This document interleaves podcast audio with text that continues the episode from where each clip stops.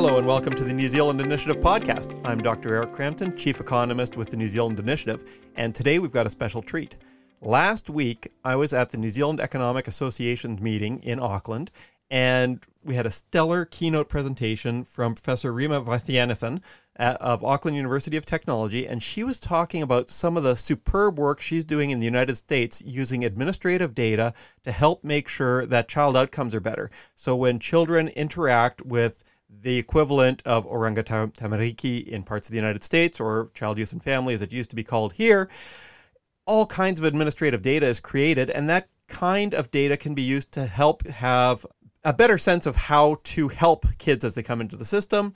Rhema was talking an awful lot about that and ways that they are improving outcomes. They're just trying it out, see what works, and it seems to be doing a lot of good. So, welcome, Rhema. Thank you, Eric. Lo- lovely to be here. So, when did you start this work in the United States? So 2016, I think, was the first time we deployed a predictive risk model, and that was in Allegheny County. We won a contract. They did an RFP around the world, and so we won that contract. And then subsequently, it was rolled out in a few counties in Colorado and California. So last I guess five, six years, we've been really finding more and more interest. So, what do you mean by predictive risk modeling? All right, thank you. That's always a tricky question to answer on a five second podcast, but let me try. So, it's basically the idea that we take administrative data from the child protection system. So, I'll give you a context. So in the US, there's around 7 million calls to what's called a child abuse hotline. So anyone can call family, friends, therapists. When they call, the call screener has to decide, which is a local child protection office, has to decide whether they're going to go out on the call and investigate or not. Now, 50% of the time they don't investigate. And I understand this is about similar in Oranga Tamariki. You can't investigate all the calls that come in. And so what we have is a built for agencies in the US is a tool that when the call comes in, goes and looks up that child and the parents and other people associated with the call, including the alleged perpetrator, looks up their history in lots of the child protection system across the state or the county. And it basically gives the call screener one piece of information. The information is something like this this child has the kind of history that other children have had before. And those children who've had similar history of removals, of mom having been abused or not abused when she was young, the alleged perpetrator having a pattern of allegations against him or her, that pattern looks similar to the child in front of you. And on average, children with that same pattern end up either with very high chance of remove being removed in the next two years being re-referred being chronically involved or very low chance of being chronically involved or re-referred. So that's sort of essentially it. It's sort of comparing the child or the referral in front of the worker with a kind of a cache of hundreds of thousands. Now it doesn't quite do it that way does it with a statistical reduction of the cache but essentially, that's what we're doing. That 500,000 previous referrals it's comparing it to. That comparison is called a training. And we usually have a trained model sitting in the back end of the system that gives you that piece of information. We always emphasize it at the end of the day it's still the screener's decision. Think of this as just one piece of information with the narrative with the source of the information with what they personally know about the family and then they make that screening decision. And i suppose in the absence of this kind of a tool the person who's getting the call is running an intuitive predictive risk model in their own head right? So the alternative to this is the screener with whatever they bring to the table, whatever small sample of experiences they've had, or whatever background prejudices they might have had, making their own prediction about, well, is there going to be a bad outcome if I don't send anybody out, or is are things going to be fine? Now, how has the system worked to improve outcomes? So, is the predictions coming out of the, this model really useful in reducing harm, or not adding that much compared to the intuitions of the well, of the screeners who are already working? Yeah, I mean, Eric, that's been one of our big drivers is we really are committed to independent evaluation of our work. So every time, or most of the time we do this work, we also have sitting next to us sort of evaluators who go in and do either randomized control trials or some other evaluation method. So probably the best one done so far for our work is in a little county in Colorado. Two PhD students actually did it from Harvard and Princeton, and they did a randomized control trial, which is kind of considered in policy like a gold standard because the way randomized control trials work is that for a whole year, some families had, when they were called in, the workers had the tool. And for other families, the workers did the same things that they always did. So it was business as usual. So for the families where the worker had the tool, it was business as usual, but they had this additional piece of information.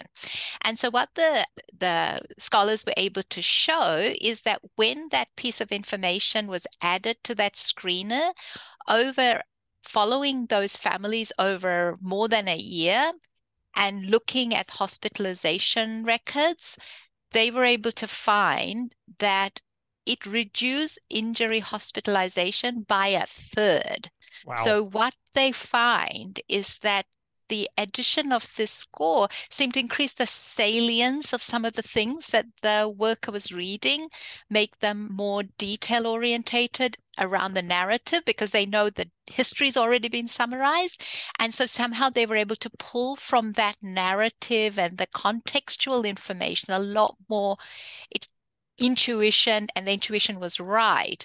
Whereas the business as usual they were growing and trying to find history and all of that stuff and summarize that at the same time as using the contextual information. So i think it's just that's my takeaways. It speaks to the fact that we can provide technology to quickly get on top of structured history so that workers can use more the con- textual information better.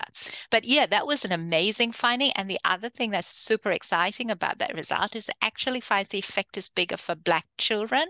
So it reduced the racial disparities between Black and white children, both in screening decisions, in how involved those children became, and in their final injury hospitalization. I'm going to want to hear more about that because what I, am during your talk and afterwards I tweeted in support of awesome work and had people yelling at me saying, "Oh well, this is just going to be implementing biases and it's going to make things worse."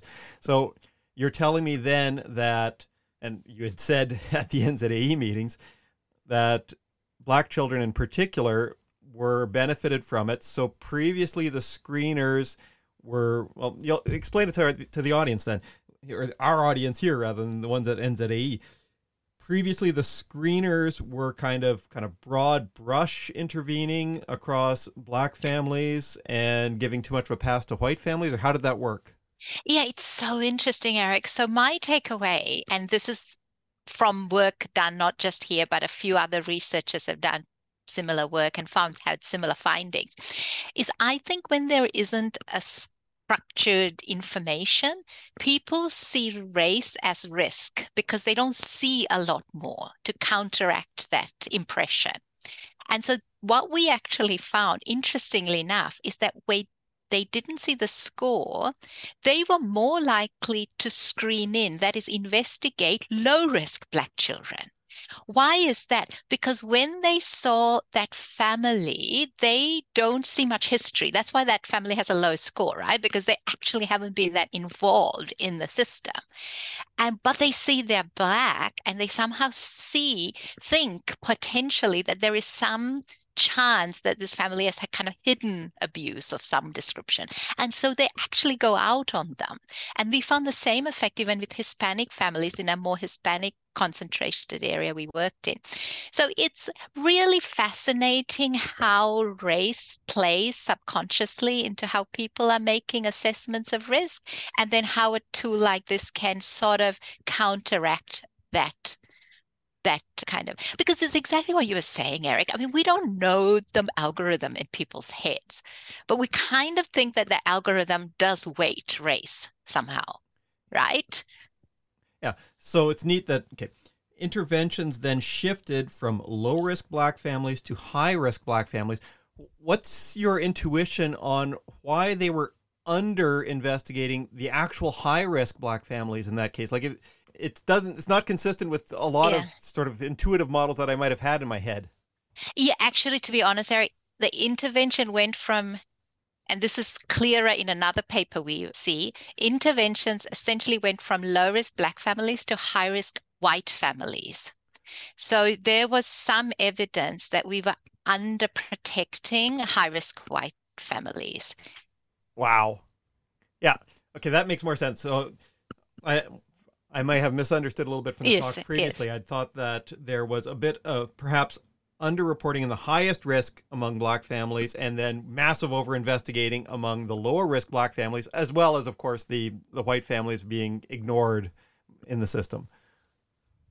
That's so my takeaway is it really emphasized high risk in white families yeah. and de-emphasize risk in black families so i think and, and in fact it speaks to some narratives that i've heard when i first started with this work with actually a real someone i really respect a senior african american psychologist working in this area and he said one of the concerns he's always had is that we're under providing for white families that we we don't see as much of the risks in white families as as we do in black families and therefore we are not giving them the services they need and so on because we think that there's nothing there but there for some families do need lots of support and we need to get it to them.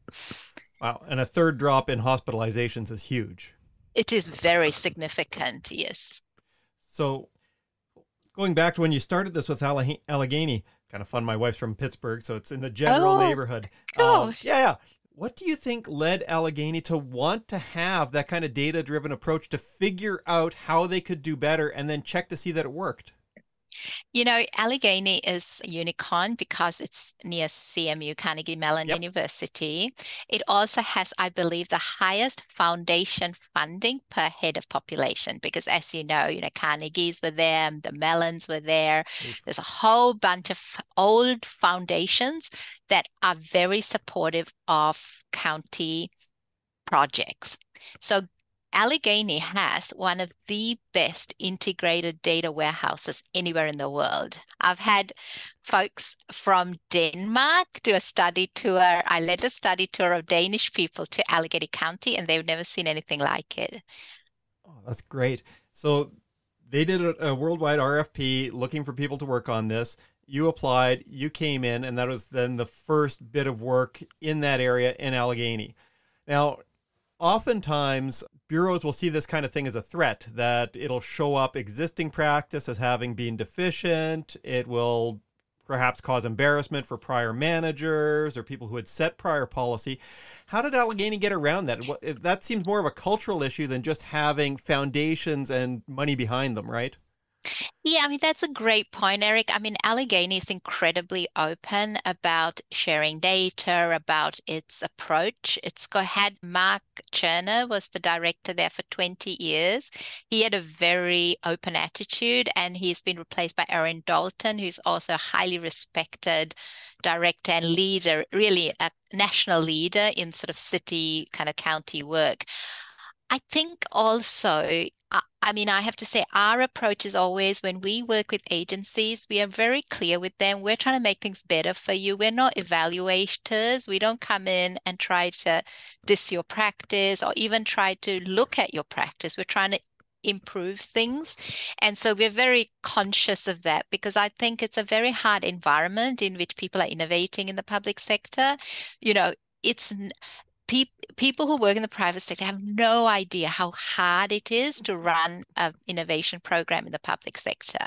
It makes me laugh when private sector people kind of say, oh, if I were running the public sector, I could do it so well. They have no idea. I say to private sector people, I say, imagine trying to innovate when half your half your shares are shorted. Do you know what I mean? Like there's all these people who gain from your share price going down.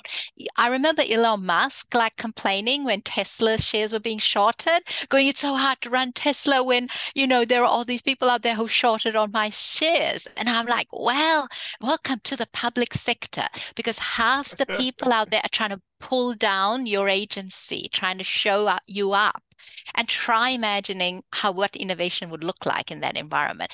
That is what innovation in the private public sector looks like in my world, in my books. So as that played out in Allegheny, were there any problems? Like I can imagine commu- the community who tends to be involved with child, youth, and family or child protection services being a little bit nervous at the start. How were they brought on side? How was their support maintained? How did they see things as it developed? Yeah, I mean, it's a very contentious area, child protection, and it's in, has become increasingly contentious. Mm. So there's a sort of a divide between the people who do the work and realize just how hard the work is, and that the child protection system is trying to do its best in the face of really bad technology. I have to tell you, the systems that they're working with are legacy technology systems. You know, all of them are really pretty bad. Allegheny is pretty good in upgrading those and having quite good systems, but they're still not, you know, cutting edge systems. And so we're asking child protection to do that work. And so these sorts of tools are actually embraced often by child protection leadership around the country, not just Allegheny. The problem for all of these folks are the people people who sort of sit outside child protection are not directors of human services, you know, who are not the people doing the work, but can also have a very influential voice on how these folks do their work. And so one of the challenges for Allegheny was to kind of mediate between those two voices. Allegheny has had a very long history of bringing those voices into the tent, of having constant feedback, because Pittsburgh is a kind of nice middle sized city. It's like a little, the county and the city are very close together.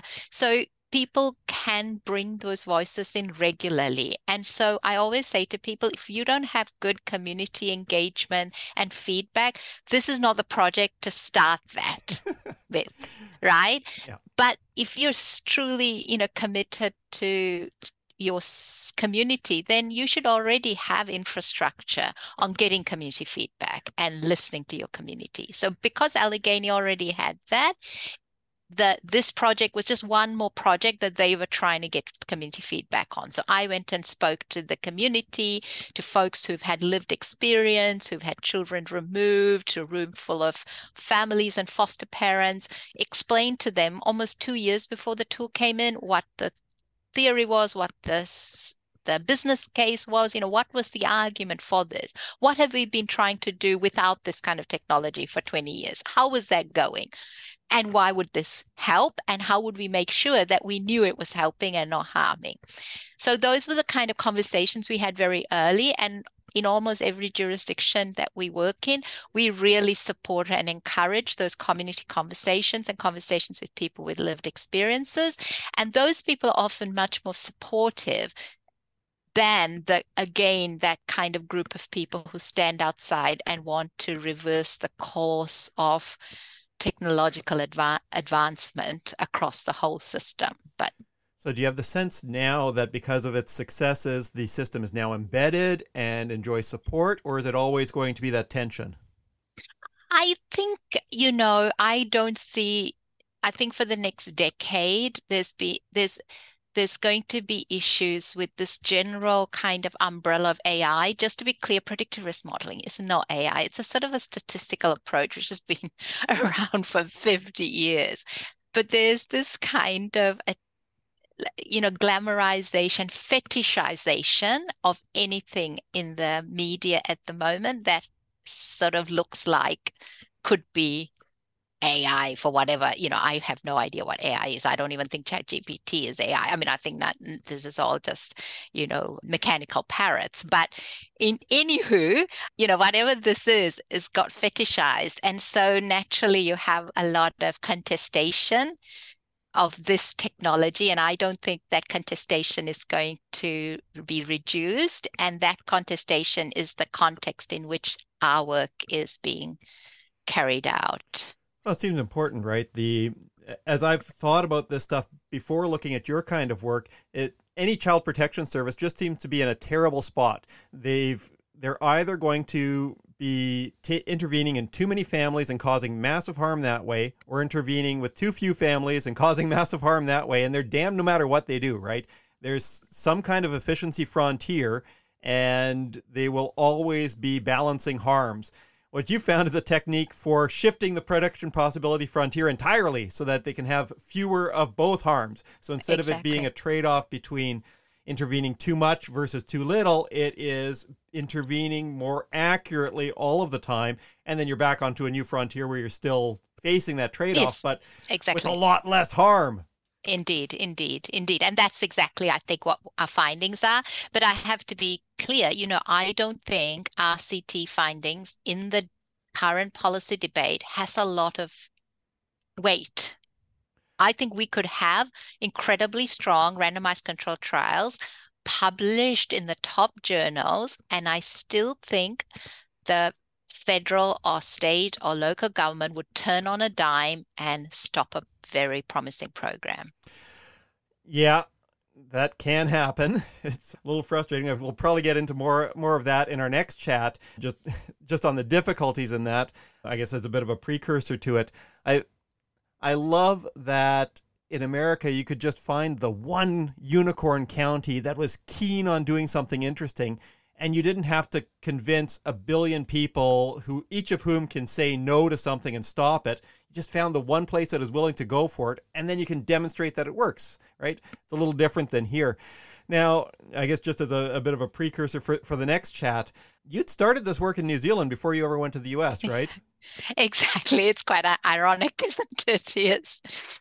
Yeah. Yeah i did. Yeah and and you know because the rates in new zealand are terrible of abuse and neglect. And we've written papers about this cumulative removal rates for Maori are huge. It's cumulative investigation and substantiation rates for the population as a whole is pretty high. So New Zealand is not about learning from the US, if you yeah. see what I mean.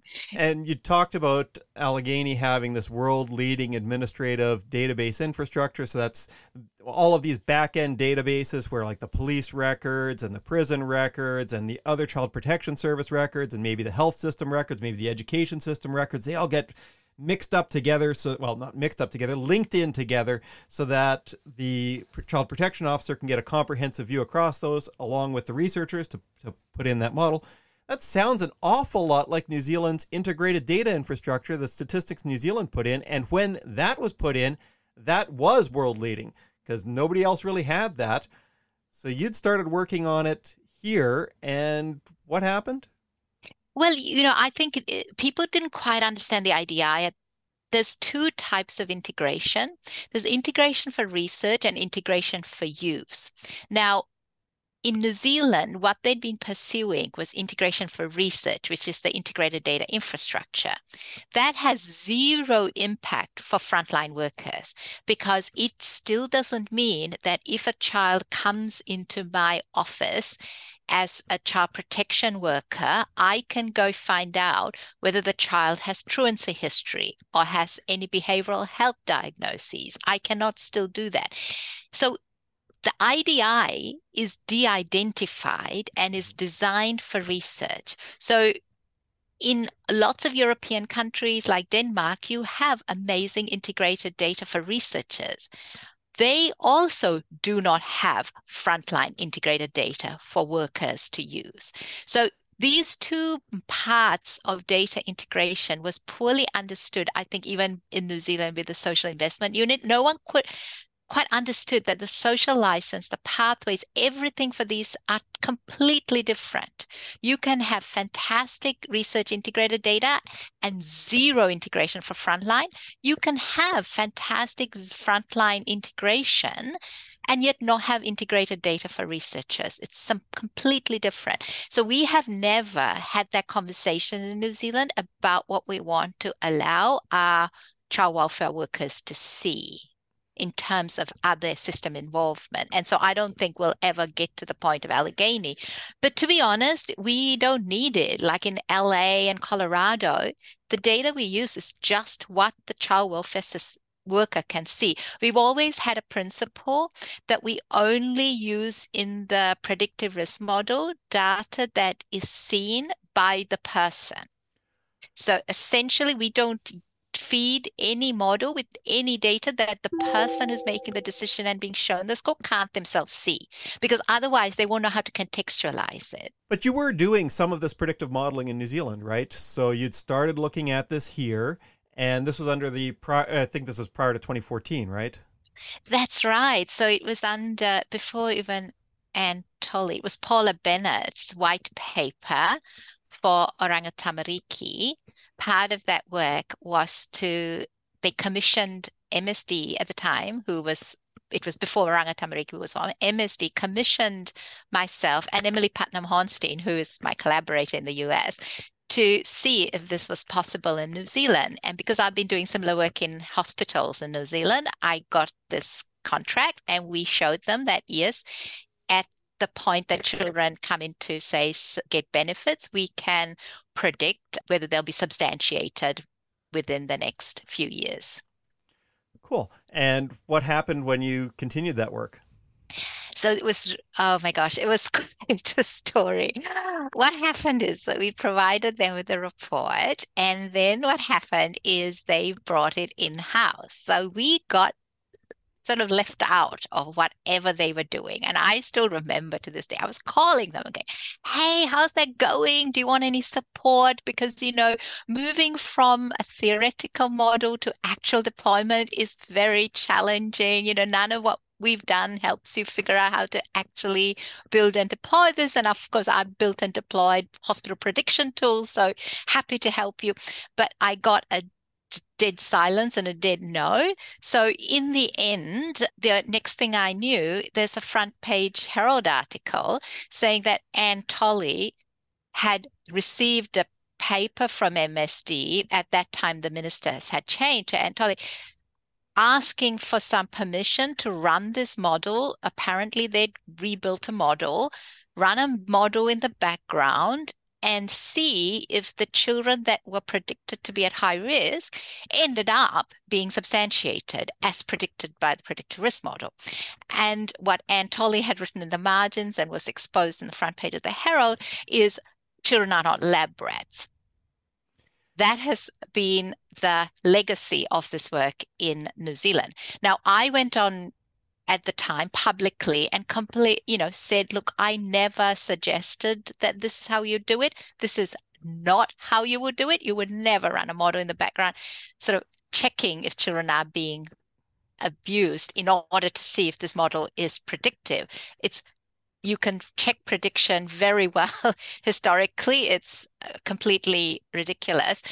But unfortunately, by then the horse had bolted. And so that was kind of a dead drop. So when America tried the similar system, they saw a one third drop in hospitalizations among kids for child abuse. And here it was killed because Anne Tolley thought it was experimenting on kids because MSD botched the implementation of it. Yeah, I would say so. I mean, I think at the time, no one knew it was going to reduce hospitalization by a third. So at the time, I guess they didn't know what the bene- benefits were.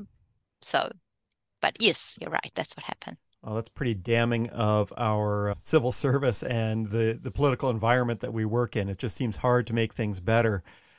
I think we're going to have to leave this one here, but we'll pick this up in the next chat on how to embed this kind of data driven approach into policy a little bit more rigorously.